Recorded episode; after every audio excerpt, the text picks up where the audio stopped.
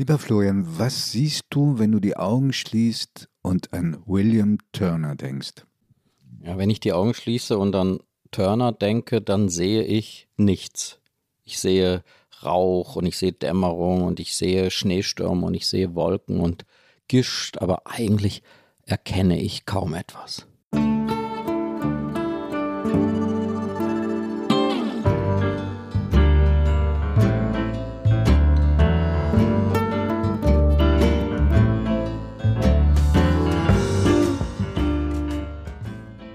Augen zu. Der Kunstpodcast mit Florian Illies und Giovanni Di Lorenzo.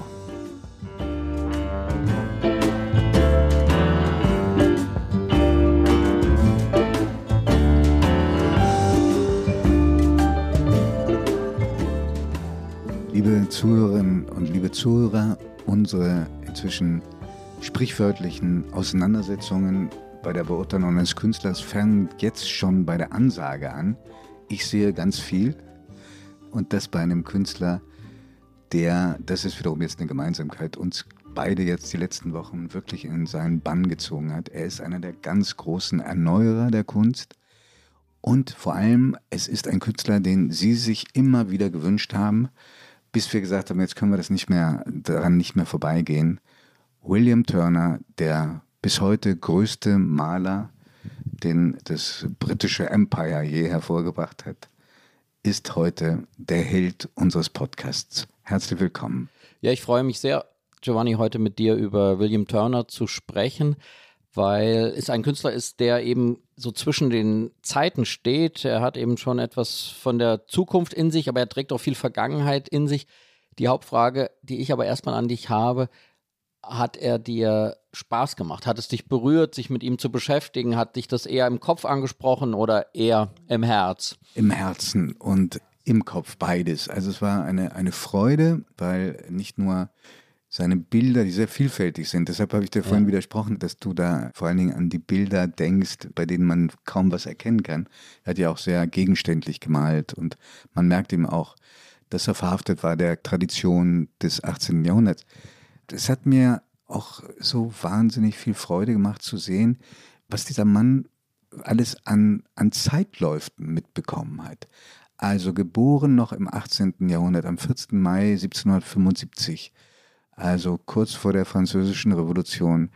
Er hat die industrielle Transformation miterlebt, also den Beginn der industriellen Transformation. Er hat verschiedene Entwicklungsphasen der Monarchie mitbekommen, gegen Ende seines Lebens hatten wir dann das viktorianische Zeitalter, ein sehr prüdes Zeitalter, was er offenbar überhaupt nicht war. Und insofern war er auch immer wieder Interpret dessen, was sich da getan hat. Und er hat ein unglaublich buntes Leben gehabt was sehr gut dokumentiert ist äh, durch die Aufzeichnung Dritter, aber auch durch seine eigenen Aufzeichnungen. Wirklich komplett faszinierender, in Teilen kauziger, in Teilen sehr moderner Mensch. Das ist mein Eindruck. Dass so viel dokumentiert ist über ihn oder dass man so viel über ihn weiß, hat mit einem sehr ungewöhnlichen Faktum zu tun, dass wir selten haben bei den großen Künstlern, äh, die wir hier behandeln. Er ist sehr früh eigentlich bekannt geworden. Er kann relativ früh von seiner Kunst leben. Also er ist nicht dieses verkannte Genie, was wir sehr, sehr oft Null, haben. Auch da hat er großes Glück gehabt. Er ist für die Verhältnisse der damaligen Zeit ziemlich alt geworden. 76 Jahre alt. Er wurde ganz früh schon als Riesentalent erkannt. Er war geschäftstüchtig und auch relativ vermögend. Eigentlich reich, muss man sagen. Also er war sicherlich der reichste Maler den es im 19. Jahrhundert in England gab. Wir haben in Frankreich dann nochmal den Malakai Bott, der so viel Geld hatte, dass er vor allem die Bilder seiner impressionistischen Kollegen auch kaufen konnte. Aber da, das ist eine da, wirkliche hat Ausnahme. Er ja seine größte Bedeutung, der Bott. Ja, ja. Turner ist in, in diesem Punkt wirklich eine, eine große Ausnahme, dass er schon zu Lebzeiten seine Gegenwart prägt und insofern ist es eigentlich, passt es auch dazu. Wir sprechen ja von der Zeit in Deutschland als der Goethe-Zeit, als der schon zu Lebzeiten verehrten Figur Goethe. Turner hat sich mit allem beschäftigt, was in Europa passierte, nicht nur der Politik, sondern eben auch der Kulturgeschichte. Und er hat sich auch sehr intensiv mit Goethe auseinandergesetzt und mit hat sogar Bilder. Mit ja. der Farbenlehre von, von Goethe. Und, und er hat ganz viel hinterlassen. Also hunderte von Ölgemälden, mindestens 3000 Aquarelle, mehr als 20.000 Zeichnungen und Skizzen. Also Es gibt genug, worüber wir sprechen können, versuchen trotzdem nicht zu überziehen. Magst du ein bisschen was erfahren über seine ersten Jahre? Ja, unbedingt. Also er kommt auf die Welt am 14. Mai, wie gesagt, 1775 in einem Bezirk, den jeder London-Besucher kennt, nämlich Covent Garden. Und der ist interessant, weil der damals so eine Art sozialer Schmelztiegel war. Verschiedener Schichten, verschiedener Berufe und er kriegt das alles sehr, sehr intensiv mit. Zum einen von den Märkten, die es dort gibt, die er regelmäßig besucht, die es schon damals gibt. Und zum anderen, weil sein Vater, weißt du, was sein Vater gemacht hat? Sein Vater war Friseur. Und Perückenmacher. Ja. Und offenbar auch sehr erfolgreicher. Und der erkennt ganz früh das Talent des Sohnes. Und das glaube ich, ich habe jetzt in, in den Ferien mich mit einem künstlerisch wahnsinnig begabten Menschen unterhalten, der in jungen Jahren schon so als so eine Art Wunderkind galt. Und wo die Eltern auch gesehen haben, der kann was, aber die haben ihn nie zum, zu irgendeiner Ausbildung geschickt. Und was ist passiert? Der ist irgendwie in eine Sackgasse geraten und hat das nicht ausbauen können. Hat schon gar nicht zu einem Erfolg führen können, obwohl er nach wie vor ausstellt. Er ist von seinem Vater systematisch gefördert worden. Und die Bindung war eine ganz enge. Die haben auch noch bis Turner 52 war und der Vater starb, zusammengelebt in einem Haus, auch ganz ungewöhnlich. Von der Mama, Vater hieß William, wie der Sohn, Mama Mary, von der weiß man allerdings, obwohl man sonst so viel kennt aus dem Leben Turners, relativ wenig. Er hatte dann noch eine jüngere Schwester, die wie so oft in jener Zeit schon als Kind gestorben ist an Krankheiten, weil einfach damals die Behandlungsmöglichkeiten noch so gering waren. Wenn man sich informieren will über dieses wirklich extrem ungewöhnliche Verhältnis zwischen Vater und Sohn, wenn ich da kurz dazwischen gehen Ja. darf, dann sei ein Film empfohlen. Der Film heißt Mr. Turner, war für vier Oscars nominiert. Fantastischer Film. Und äh, in diesem Film sieht man, dass die wie so eine fast, ja, wie soll man so sagen, wie eine Wohngemeinschaft hatten. Der Vater und der Sohn, beide im vorgerückten Alter. Und der Vater agierte später als eine Art Gehilfe. Also er führte die Besucher zu den Gemälden von seinem Sohn und er grundierte ihm die Leinwände weiterhin. Also wer sich wirklich sehr lebensnah mit diesem Künstler und seiner Zeit beschäftigen will, dem sei dieser Film, den man bei Amazon Prime abrufen kann, wirklich sehr ans Herz gelegt. Und, und nach einer Zeit, wenn du diesen Timothy Spall siehst, na, dann denkst du, es ist Turner, wenn du dich schon mit ihm beschäftigt hast. Ja? Also auch physiognomisch. So, das wenige, was man hat an, an Bildern von ihm, das denkst du, er ist es. Und auch das Atelier im Film es sieht genauso aus wie in den Zeugnissen dieser Zeit. Ja? Also ich kann das nur empfehlen. Ich, äh, zu Recht hat Paul dafür, glaube ich, in Cannes die Palme bekommen als bester Darsteller. Aber zurück zu der Zeit, in der er aufgewachsen ist.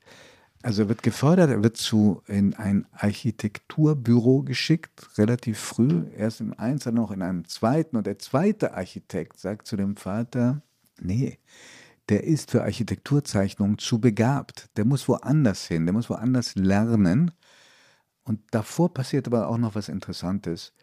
Ich weiß nicht, ob du das verfolgt hast. Er hat da selber drüber geschrieben. Er ging auf einen Markt und da war ein Stand mit Farben, Farben, Pinseln, die er sich nicht leisten konnte. Oder die Familie sagte, nee, dafür geben wir jetzt kein Geld aus. Und was machte er? Er bot diesem Händler auf diesem Markt Bilder von Wolken an. Er lag wohl, das erzähle ich dir, weil ich weiß, wie sehr du in dieses Motiv Wolken vernarrt bist. Er lag wohl ganz oft auf dem Rücken und schaute sich Wolken an. Und er hat Wolkenbilder als 14-, 15-jähriger Bub da verkauft. Und der Vater hat auch schon in der Zeit Bilder von ihm ausgestellt in seinem Barbierladen. Und die wurden verkauft. Und also insofern gab es auch da schon ein kleines Einkommen. Und William Turner Jr., also der Maler, war dann auch in das ganze Leben unglaublich geschäftstüchtig. Also er, es war kein Zufall, dass er zu Reichtum gekommen ist. Er hat ganz gezielt überlegt, wie er am besten Bilder an den Kunden bringen kann. Und darüber reden wir aber noch, wie er das dann gemacht hat und was er sich dazu errichtet hat und was er für ein Vermächtnis der Nachwelt hinterlassen hat. Aber zurück nochmal zur Biografie. Was macht er? Er geht nach dieser Erfahrung in diesen Architekturstudios, also um einen modernen Begriff zu verwenden, geht er an die Royal Academy. Und man muss sagen, Florian, korrigiere mich, wenn, wenn das ein, ein falscher Eindruck ist, bis zu Turner und bis zur Gründung dieser Royal Academy war englische Malerei nicht so wahnsinnig eindrucksvoll. Nein, die hat auf dem europäischen Kontinent keine wirkliche Rolle gespielt. Ein paar Jahrhunderte zuvor gab es einmal Hans Holbein, der aber, wie man dem Namen schon ansieht, kein Engländer war, aber am englischen Hofe äh, viel gemacht hat, äh, viel gemacht hat aber dazwischen gab es viele Jahrhunderte ohne große künstlerische Genies. Wobei ja. die Aristokraten hatten viele Bilder, die haben sie nur in anderen Ländern, auch ja. in Italien ja. aufgekauft. Du, aber, aber wo du Holbein jetzt sagst, Hans Holbein, also das berührt mich jetzt sehr, weil ich hatte, als ich nach Deutschland kam, 1970, mein erster Deutschlehrer hieß Holbein, sah auch aus wie aus einem Selbstporträt von Holbein der Ältere, ich glaube, gab es auch einen Jüngeren, und der stammte in der Tat, hat er ganz stolz berichtet, aus dieser Familie. Dann sehen wir, glaube ich, dass wir mal bald einen weiteren Altmeister haben, dem wir uns widmen sollten. Ja, ja okay. Ja, ja sehr wir gerne. bin dabei, ja. Also, Royal Academy wird erst sieben Jahre vor der Geburt von William Turner gegründet. Und anders als der Name vermuten lässt, das war keine Initiative des Hofes, ja. Also zu der Zeit, als Turner auf die Welt kommt, herrschte Georg III. Weißt du, wie diese Royal Academy, warum sie gegründet wurde? Nein, das, das war die private Initiative von 40 Künstlern, die gesagt haben, wir müssen was schaffen. Aber es gab an diesen Akademien lange nichts, keinen systematischen Unterricht. Also Unterricht in Landschaftsmalerei, das kam erst im späteren 19. Jahrhundert auf. Also es war auch ein sehr eigenwilliger Form der Unterrichtung. Aber immerhin, es gab diese Royal Academy und der war Turner unglaublich verbunden. Er ist da mit 15 schon eingetreten, das musst du dir vorstellen. Und mit 26 ist er also regulär aufgenommen worden, 26 Jahren. Und mit 32, da wurde er bereits Professor. Ja. Und blieb es bis zu seinem Tod bis fast. Seinem Nicht ganz, aber 35 Jahre lang. Ich habe mich sehr gefreut, als ich das jetzt nochmal las, für was er eigentlich Professor wurde, nämlich interessanterweise Professor für Perspektive. Ja. Also da sieht man, da haben ihm seine Architekturbüroerfahrungen doch sehr geholfen. Und das Lustige ist ja natürlich, wenn man sich heute seine Bilder anguckt, dann sieht man überall diese unglaublich genaue Kenntnis der Architektur aus den Gebäuden herausblitzen, auch wenn es sich dann oft im Atmosphärischen auflöst. Aber dieses aus der, aus der Architektur oder aus dem Gebauten herkommende bei ihm darf man nie vergessen. Also er war wirklich Professor für Perspektive und nicht, wie man vielleicht vermuten könnte, Professor für Farbe oder Professor für Atmosphäre. Er war Professor für Perspektive an der Royal Academy. Das ist ein ganz schönes Detail, habe ich gefunden, in einem Buch der Kunsthistorikerin Monika Wagner, das ich sehr empfehlen kann heißt William Turner, ist in einer sehr Beck-Reihe erschienen. Sehr nüchtern geschrieben, unglaublich informativ. Und die hat unter anderem zusammengetragen, dass es Zeitzeugen geben, die bei ihm im Unterricht saßen und sich beschwert haben, weil der Unterricht nicht besonders gut vorgetragen wurde. Und obwohl sich Turner offenbar sehr genau vorbereitet hat, waren die Vorträge recht langatmig. Ja, man kann sich auch eben das kaum vorstellen, weil er wirklich ein sehr großer Egozentriker war, Kautz, und interessanterweise eher anders als viele andere europäische Maler der Romantik, weil im größten, sozusagen, wenn man einen ganz großen Begriff, Oberbegriff finden will, gehört er schon zum Zeitalter zumindest der Romantik. Hatte, immer aus dem Radikale hinausgewachsen ist. Genau, aber er ist sozusagen Teil des europäischen romantischen Malerei, aber er hat anders als fast alle dieser großen Zeitgenossen keinerlei bedeutende Schüler. Also er war offenbar als Lehrer vielleicht inspirierend, aber er war doch zu sehr an seiner eigenen Kunst interessiert als an den Werken seiner Schüler. Aber Florian, bevor jetzt einige sagen, oh Gott, Romantik ist nicht so mein Ding, man muss sagen, dass er dieser Schule verhaftet war, das kannte, aber er ist eigentlich ein, ein fantastischer Vorläufer des Impressionismus. Mental finde ich fast schon Expressionist und man sagt auch, dass er die ersten Zeugnisse abstrakter Malerei äh, hinterlassen hat. Also insofern ist er ein ganz, ganz bahnbrechender Künstler gewesen in seiner Zeit. Also das wurde, glaube ich, schon in seiner Zeit erkannt. Alle waren aufgeregt, entweder haben sie es verdammt oder gefeiert. Also das war den Zeitgenossen bereits bewusst, dass hier ein ganz großer unter ihnen ist. Er ist sehr viel durch Europa gereist, also die Bilder wurden auch europaweit spät, ausgestellt. Weißt du, warum, warum er relativ spät auf den Kontinent kam? Nein. Wegen des englisch-französischen Krieges. Er war England isoliert, man konnte einfach nicht verreisen. Ja. Und dann hat er es aber umso heftiger gemacht. So die klassischen Reiseziele der damaligen Zeit, zu denen auch natürlich Italien, aber auch Deutschland gehört. Und weißt du, was in Deutschland? Ja, die klassischen touristischen Ziele, Köln und, also in Kölner Dom, Köln und äh, im Heidelberg. Ja. Ja, ja, vor allen Dingen, äh, weil er war ja vornehmlich ein Landschaftsmaler, das Ja. kann man schon sagen, Rhein und Mosel. ja, also er ist da den, Hat den Weg verweilt vor der herabgefahren. Lorelei, ja, und das war ja äh, bei Briten auch ein unglaublich beliebtes Reiseziel, ja. Ja, er war auch äh, wirklich, das darf man Ruinen, wegen der Ruinen, Ja, wegen der ja. Ruinen.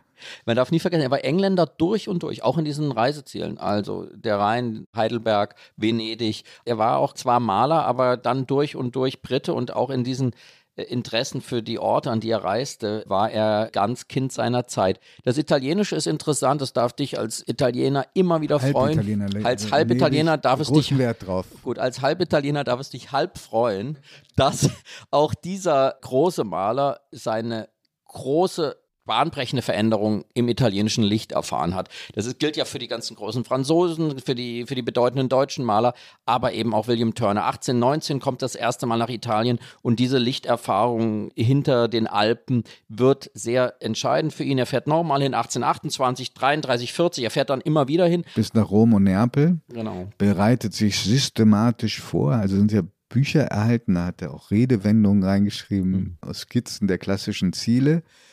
Aber keine Stadt hat ihn so gefesselt wie Venedig. Da war er dreimal, ich glaube, eine vierte Reise hat er nicht mehr hingekriegt.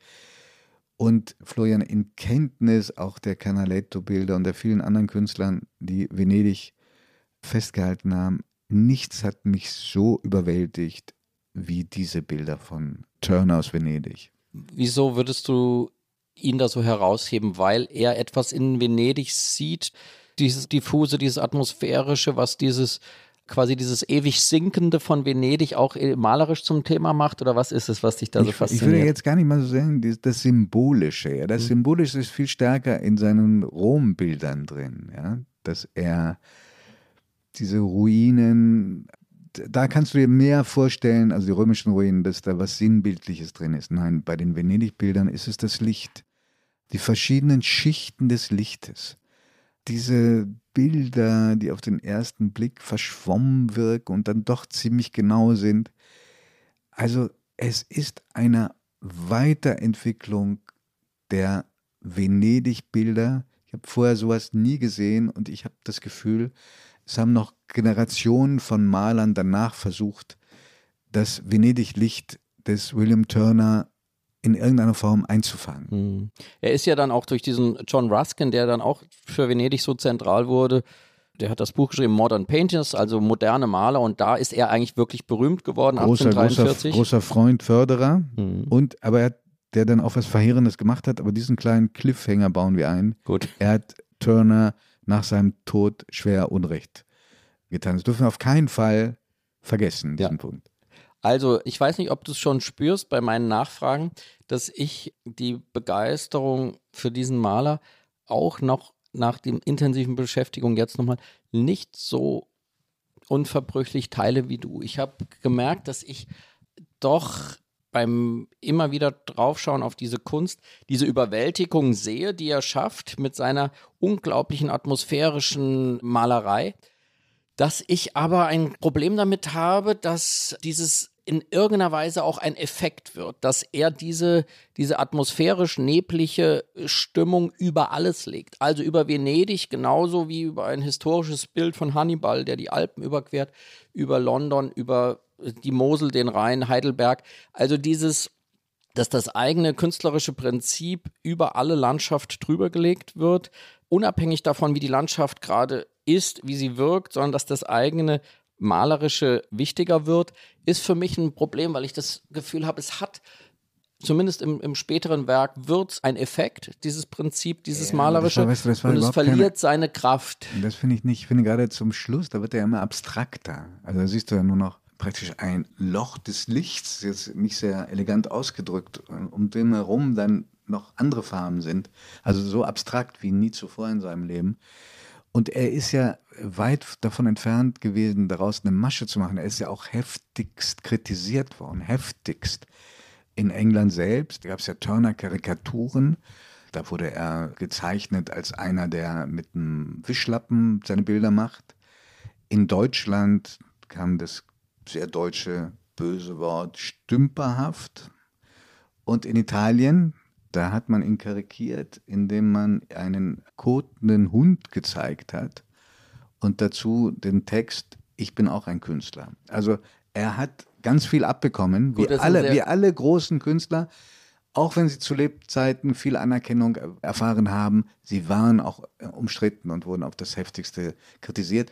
Und man muss sagen, seine Art zu malen war ja auch absolut innovativ. Warum? Da kannst du wahrscheinlich noch viel, viel mehr zu erzählen als ich. Er hat das Prinzip des Aquarells auf das Ölbild übertragen. Das war absolut neu. Und deshalb wirken die Farben auch so vielschichtig. Und ist bis so heute auch keinem mehr so gelungen. Das muss man auch sagen. Das ist singulär geblieben, diese Duftigkeit oder atmosphärische Durchdringung in die Ölmalerei zu übertragen, die eigentlich natürlich etwas Festeres, Stabileres hat. Das hat er mit sehr, sehr viel technischen Experimenten hinbekommen und hat er zu einer einzigartigen Meisterschaft getrieben. Du hast es vorhin schon erwähnt. Zentral ist wirklich seine Rolle für den ganzen Impressionismus. Und, 25 äh, Jahre bevor das überhaupt losging. Ja. Er, er malt diese Sonnenaufgänge, Sonnenuntergänge eben schon 1830 und als dann durch den deutsch-französischen Krieg 1870, 71 Monet und Pissarro, die, die beiden großen französischen Impressionisten nach London kamen und die dort das erste Mal wirklich Turner im Original sahen, fiel es ihnen wie Schuppen vor den Augen, was für eine Innovationskraft da in Turner liegt. Und daher kommt dann eigentlich ab dieser Zeit sein zweiter großer Ruhm in Frankreich, wenn man sieht, dass er diese Lichtmalerei eben schon eine Generation, mindestens wenn nicht zwei Generationen vorher, vorweggenommen hat. Aber sagen wir, von dem, was er dann selber über seine Malerei geschrieben hat, da wirkt er fast schon wie ein Expressionist, weil er sinngemäß geschrieben hat, für mich ist nicht entscheidend, was ich gesehen habe, wenn ich zum Beispiel in einer Landschaft stand, sondern wie ich es gesehen habe. Also das ist ja ein expressionistisches Motiv par excellence, also der zentrale Gedanken. Äh, unbedingt. Also da ja. ist er sicherlich in dieser Betonung der eigenen Wahrnehmung der Welt, ist er aber eben, da muss ich dich enttäuschen, finde ich wirklich auch ein, ein Romantiker durch und durch. Das deckt sich. Ja, jetzt kommen wir, jetzt kommen wir, fangen wir an zu streiten, weil du erwähnst das nicht von ungefähr. Du bist ja ein eingefleischter Caspar David Friedrich-Fan. Hast, glaube ich, gerade ein Buch fertig geschrieben, das aber noch nicht erschienen ist, aber du wirkst äh, reichlich geschafft von Friedrich. Und, äh, Begeistert äh, und geschafft. Und da muss man sagen, gibt es Gemeinsamkeiten. Tut mir leid, aber es gibt auch Unterschiede. Wollen wir ganz kurz darüber reden? Unbedingt. Also, also ich glaube, Friedrich war nur ein Jahr älter als William Turner. Und beiden ist gemeinsam, dass sie ihre Ölbilder nie am Ort selbst dann gemalt haben, sondern aufgrund von Skizzen, eigenen Erinnerungen und Interpretationen das dann im Atelier gemacht haben. Große Gemeinsamkeit. Zweite Gemeinsamkeit, sie haben sich offenbar nicht besonders für Menschen interessiert, kommen äh, bei Turner, richtig, bei ja. Turner mehr so als Gruppen zum Vorschein. Bei Friedrich eher von hinten, von was, hinten, was genau. auch besser war, weil er auch konnte offenbar Menschen nicht malen. Aber jetzt der große Unterschied, und da sehe ich dann doch, dass Turner der modernere Mann ist, der dein Caspar David Friedrich, deutsch und romantisch, ja, der sah ja im aufkommenden Industriezeitalter, in der Infrastruktur, die geschaffen wurde, in diesen Höllenmaschinen wie Züge, etwas, was den Menschen zutiefst bedroht. Also er äußerte die Befürchtung, dass durch diese neuen Maschinen die Menschen selbst zu Maschinen, seelenlos zu seelenlosen Wesen. Vielleicht äh, hat er recht. Wesen werden könnten. warte, warte, sprengt jetzt ein bisschen den Rahmen, aber der Konter ist nicht schlecht. Während Turner war, war ziemlich begeistert von dieser neuen Technologie. In der Nähe seines Geburtshauses standen, waren ja auch Werften und Waggonbaufabriken und er ist, glaube ich, der erste Maler, der überhaupt einen Zug gemalt hat. Und er hat, schau mal, jetzt werden wir im Moment vielleicht richtig kunsthistorisch, wollen nicht langweilen und allzu sehr uns ausweiten, aber es gab ja diesen Begriff ganz lange, was ist das Erhabene in der Malerei, ja, als großes Ziel. Was ist das Erhabene? Da brauchen wir mehrere Podcasts für, um das zu beantworten. Also das, was einen über das Menschliche hinaushebt, würde ich ja, sagen. Ja, aber materialisiert durch Landschaften, Berge, ja, so. Und Turner rückt da auch Maschinen hin, also zum Beispiel Züge. Auch darin vermag er was Erhabenes zu sehen. Insofern komplett anderer Ansatz als der romantische Ansatz von Friedrich. Ich glaube, er ist, wenn du so willst, der Übersetzer der neuen Transportmittel der entstehenden Industrien ins Figürliche, ins Malerische. Er, er, er, er findet sozusagen einen Ausdruck für die Dynamik jener Zeit. Liege ich da falsch? Nein, ich würde auch sagen, er drückt unbedingt die Dynamik seiner Zeit in seiner Malerei aus oder er findet ein malerische Mittel, um diese ungeheure Beschleunigung, das ist ja sozusagen große soziologische These von Hartmut Rosa, dem Soziologen aus Jena, der sagt, Beschleunigung ist eigentlich das Thema der Moderne. Und wenn irgendwas beschleunigt ist, dann diese Bilder von, von Turner. Man hat ja das Gefühl, man ist in einem Strudel von Licht, von Farbe, einem Sog, in dem man da hineingerät. Und das kann er schon exzellent verbildlichen und insofern drückt er das, was wir heute Lebensgefühl vielleicht nennen, einer Zeit exzellent aus. Er bleibt aber natürlich alles. Er ist mit diesem Betonen des, was er sieht, ist er ein Expressionist. Er ist impressionistischer Vorläufer. Er ist äh, Vorläufer der Abstraktion. Er, er, kann, er beherrscht aber die historische Malerei. Genau, und das, ist, das, ist, das ist auch das. Er, er, beherrscht die, die romantische Darstellung. In den Bildthemen ist er interessant, unglaublich klassisch. Es sind Veduten von, von großen touristischen Städten. Es ist Hannibal überquert die Alpen. Es ja. sind mythologische Themen, die Sintflut etc. Also das ist hochinteressant, dass er er ist auch ein großer sozusagen Freund, Bewunderer der alten Meister. Also das ist für ihn ganz zentral. Das ist aber auch für die ganze Romantik zentral, dass man sagt, die Erneuerung der Malerei kommt nicht aus der Neuerfindung, sondern aus der Beschäftigung mit der alten Kunst, die wir jetzt in dieser Zeit 1810, 20, 30 neu interpretieren sollen. Und in seinem Fall war das eben Claude Lorrain. Ja, das ist vielleicht sein einziges wirkliches Vorbild ja, gewesen. Ja, ne? An dem hat er sich gemessen, aber ich glaube, verstanden zu haben, dass er sich ihm nicht nur ebenbürtig fühlte, sondern fast überlegen. Genau, aber er hat ihn so gemocht und bewundert, dass er später verfügt hat, dass seine Bilder, wenn er sie dem Staat vermacht, zwischen Lorrain-Gemälde gehängt werden, genau. weil er, zwischen und das ist sehr schön, den historischen ja. Brückenschlag da zurück zu Lorrain schlagen wollte. Eben zu einem Franzosen, das ist auch sehr wichtig, das finde ich schon faszinierend, das ist schon sehr europäische Malerei. Also das ist von all diesen nationalen Fragen, die eigentlich die Politik der Zeit bestimmten, in den Kriegen des napoleonischen Zeitalters, steht er völlig drüber und er ist eine wirklich internationale europäische Figur. Werbung. Liebe Hörerinnen und Hörer, kennen Sie schon das Kunstmagazin der Zeit? Mit der Weltkunst erleben Sie jeden Monat die schönsten Seiten der Kunst. Sie wollen das Magazin unverbindlich testen? Dann bestellen Sie Ihr persönliches Kennenden-Exemplar gratis unter www.zeit.de/slash Weltkunst-Podcast.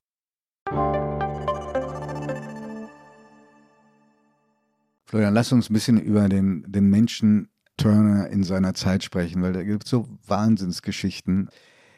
Die trafen sich einmal im Jahr in der Royal Academy zu einer großen Ausstellung. Das war der Höhepunkt künstlerisch des Jahres. Also die angesagtesten Künstler durften da ausstellen. Petersburger Hängung, also übereinander. Es gibt es bis heute. Es ist nicht mehr die angesagteste Ausstellung, aber die Ausstellung gibt es immer noch. Ach komm, das, ja. ist, das, ist interessant. Ja. Wusste ich gar nicht, dass es bis heute gibt.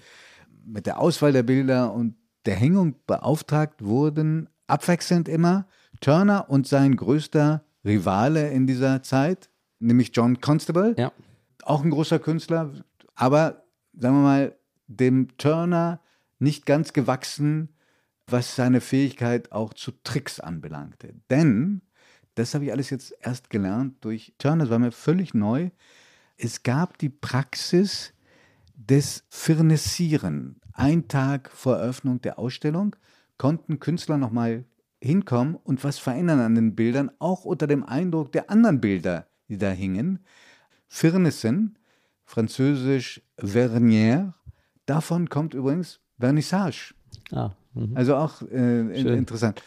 Und da muss Turner unglaublich tricky gewesen sein. Er sah bei einer Ausstellung ein Schiffsbild auf dem Meer von Constable, das wohl richtig gut war, das musste er auch anerkennen. Und was macht er? Er geht zu einem Motiv von ihm, was weniger spektakulär wäre, und im letzten Moment haut er so einen roten Fleck rein. Sah aus wie so eine Art äh, Boje, ist heute noch erhalten, ja. Und plötzlich hat er ihm die Show gestohlen. Ist das nicht unglaublich? Es ist herrlich. Es ist herrlich und zeigt zugleich das genau, was ich freue mich, dass du auch den Namen Constable einmal erwähnt hast. Mir ist der Constable in seiner spröden Art und in seiner dann vielleicht auf den ersten Blick nicht so sichtbaren Modernität lieber. Der ist viel komplizierter, ernster, aber ist für mich nicht nur wegen seiner Wolkenstudien, da hast du mich sicherlich im Verdacht, weil er der erste große Wolkenmaler ist. Ich finde ihn insgesamt, ist er natürlich ein klassischerer Maler. Ich finde ihn hochfaszinierend und ebenbürtig, William Turner. Aber eben, wie du gerade erzählt hast, er ist ihm auf keinen Fall ebenbürtig in der Geschwindigkeit in, in, in, in, und in der Fähigkeit zu tricksen. Also, äh, wenn Constable in aller Freundschaft, ich bin anderer Meinung, wobei meine Begeisterung für Turner, muss ich einschränkend sagen, ich habe generell Schwierigkeiten mit Meerbildern, Seebildern. Ich weiß, dass hier in Hamburg und im Norden diese Bilder sehr beliebt sind. Ich bin da nicht so, und er hat sehr viele davon gemacht. Und einige auch sehr spektakuläre. Ich weiß nicht, ob du weißt, dass er auf einem Schiff in einen Schneesturm geriet. Also nicht nur Sturm, sondern Schneesturm. Und da hat er sich offenbar vier Stunden an den Mast festbinden lassen, damit er alles ganz genau aufnehmen kann. Und hat es dann übersetzt in ein wirklich sehr beeindruckendes. Das finde ich auch eines Wenn der. Wenn du mir das anbieten würdest, obwohl ich da kein Faible habe für Schiffsbilder, das würde ich annehmen. Na schau, wir können uns einigen. Das ist auch für mich wirklich, da habe ich auch das Gefühl, das ist wirklich erlebt, dieser Schneesturm und dieser Wirbel des Schneesturms, dieser Wirbel der Elemente, den man hier sieht.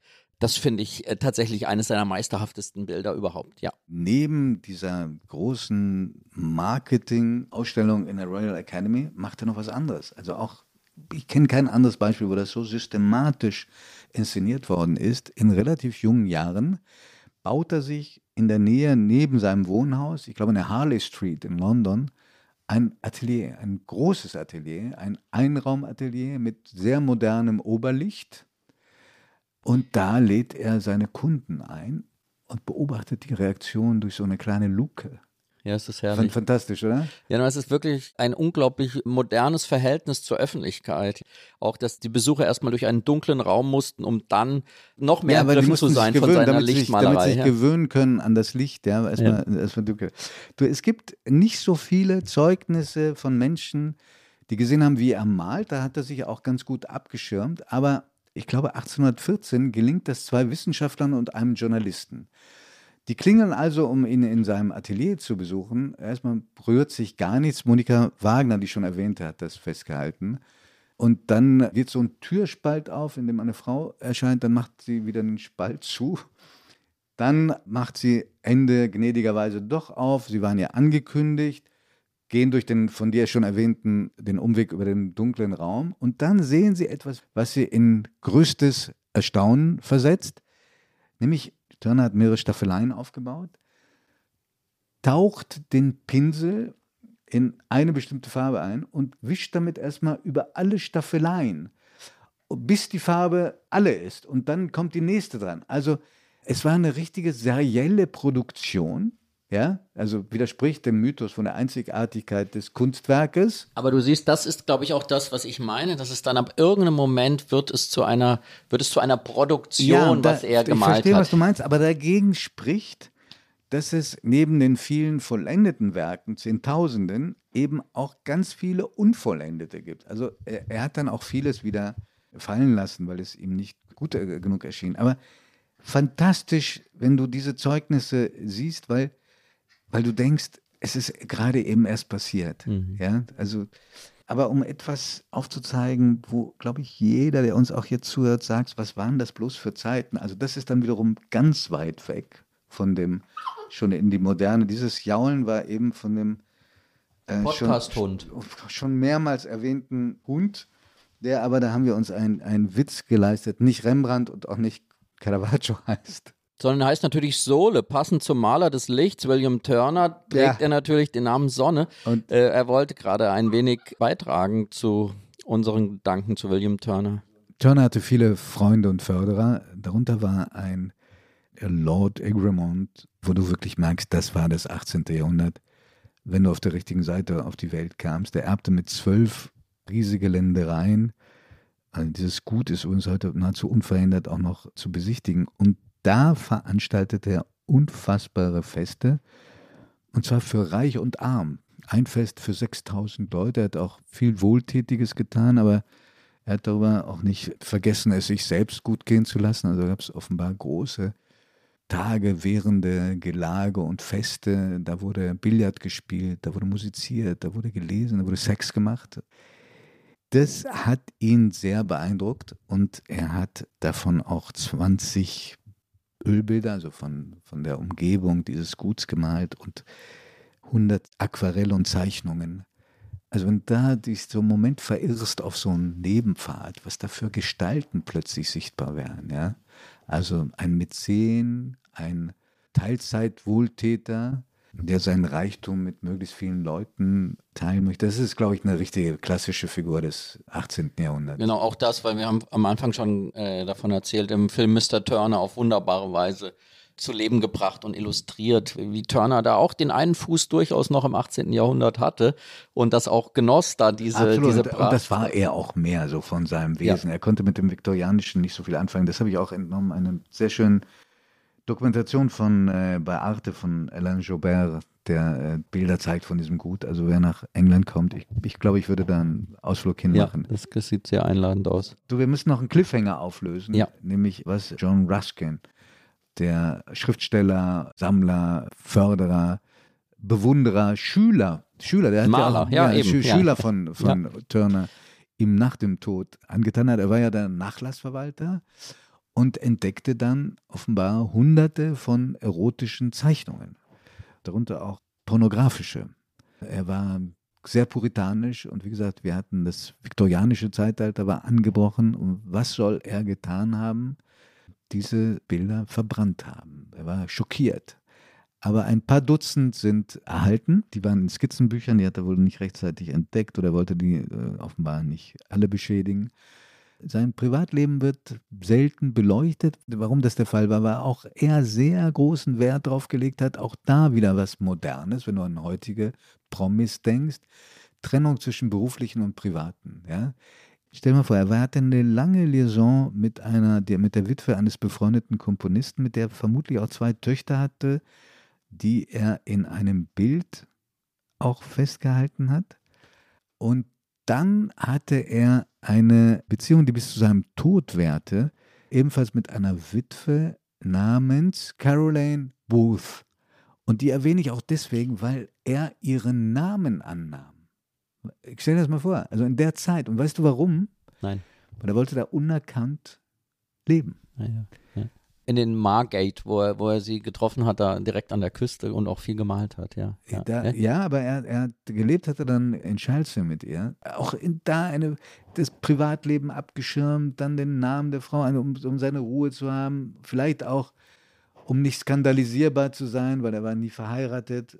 Also eine durch und durch faszinierende Gestalt. Charismatisch, auch wenn er die Maldokumente, Bilddokumente, die wir haben, kein besonders schöner Mann. Ja, und ein ganz großer Exzentriker, eine absolute Ausnahmefigur des 19. Jahrhunderts. Und wenn man nochmal drauf schaut und sich fragt, was hat er eigentlich wirklich da gemacht, das ist schon etwas sehr Elementares, Größenwahnsinniges im guten wie schlechten Sinne. Er hat wirklich mit diesen Bildern die sich ja auch oft um die Sintflut, um den Morgen nach der Sintflut, um den Abend vor der Sintflut ranken. Er wollte nicht weniger als noch einmal eine Neuschöpfung der Natur machen. Also das ist wirklich dann eben auch sein Anspruch quasi als Landschaftsmaler, wie Gott eine neue Natur zu erschaffen ja. in seiner Kunst. Und das zeigt auch diesen ungeheuren Anspruch, den er hatte. Er wollte. auch äh, eingelöst hat. Auch eingelöst hat. Er wollte von der Natur erlöst werden. Er wollte die Natur erlösen. Und das hat dazu geführt, dass er einfach eine,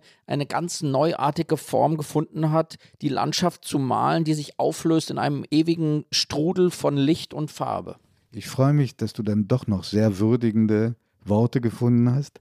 Sehr gerne. Zwei Sachen müssen wir noch ganz kurz ansprechen. Zum einen, weil auch die Frage immer wieder von unseren Zuhörerinnen und Zuhörern kommt. Wenn jemand so viel hinterlassen hat, also Zehntausende von, von Werken, ist die eine oder andere Skizze, wenn sie auf den Markt kommt, noch erschwinglich? Auf keinen Fall. Also in seinem Fall ist er, weil er wirklich ein englischer Nationalheiliger ist alles, was von ihm auf den Markt kommt, Papier oder Aquarelle, in Hunderttausenden Pfund nur zu bezahlen und Malerei kostet 40, 50, 60 Millionen. Es ist sehr wenig in privater Hand überhaupt noch, wenn überhaupt in alten englischen Landsitzen. Und weil, wenn weil, wird er, es, weil er fast alles dem Staat er hinterlassen hat. äh, wahrscheinlich 95 Prozent seines Gesamtwerks dem Staat überlassen hat. Es ist ein sehr verknapptes Angebot und wenn, ist es unbezahlbar, aber es drückt sich darin auch aus, die Liebe der Engländer zu ihrer Kunst des 19. Jahrhunderts. Das haben wir bei den Franzosen genauso und nicht bei den Deutschen. Die deutsche Kunst der Romantik lässt sich zu viel erschwinglicheren Preisen erwerben als die Kunst von Turner in England, von Delacroix, von Chérico in Frankreich. Und wen wir jetzt ein bisschen anstecken konnten mit diesem Podcast für die Kunst von William Turner, wo sollte man am ehesten hinfahren, um einen guten Eindruck zu haben? Man sollte nach London fahren und man sollte in die Tate Gallery gehen und sich diesen Seelen dort, dieser ungeheuren Pracht, dieses Vermächtnisses, das er dem Staat gemacht hat und das sich dort auf einzigartige Weise dokumentiert, äh, einfach reinwerfen in diesen Strudel. Das ist ja wirklich wie eine, er hat in, auf seinen Bildern so etwas wie die Ursuppe eigentlich wieder gemalt, aus der eine neue Natur geschaffen wird. Und diese Turnersche Ursuppe, die zieht sich über all diese Bilder, manchmal lichtvoller, manchmal etwas dunkler. Es ist ein Sog, muss man sagen. Es ist ein Sog, wenn man sich darauf einlässt. Und dazu kommt noch, er ist ein Künstler, der sich getraut hat, in die Sonne zu schauen in seinen Bildern. Auch das sehr selten. Sehr selten der Fall, fast nie. Und das ist natürlich in England manchmal etwas schwieriger, in die Sonne zu schauen. Deswegen. Umso besser ist es ihm gelungen. Ja, Und äh, vielleicht kleiner Tipp, im Oktober im Lebenbachhaus in München gibt es Start einer Ausstellung, die Drei Horizonte heißt, in Zusammenhang mit der Tate Gallery. Wir danken Ihnen sehr, liebe Zuhörerinnen, liebe Zuhörer, fürs Zuhören. Und freuen uns sehr auf die nächste Folge unseres Podcastes Augen zu. Auch hier wollen wir einen sehnlichen Zuhörerwunsch erfüllen, nämlich, Edward Munk. ja, fällt mir nicht ganz leicht, aber ich bin sehr gespannt auf die Auseinandersetzung mit ihm. Bis dahin, wir danken Ihnen sehr fürs Zuhören. Alles Liebe. Tschüss.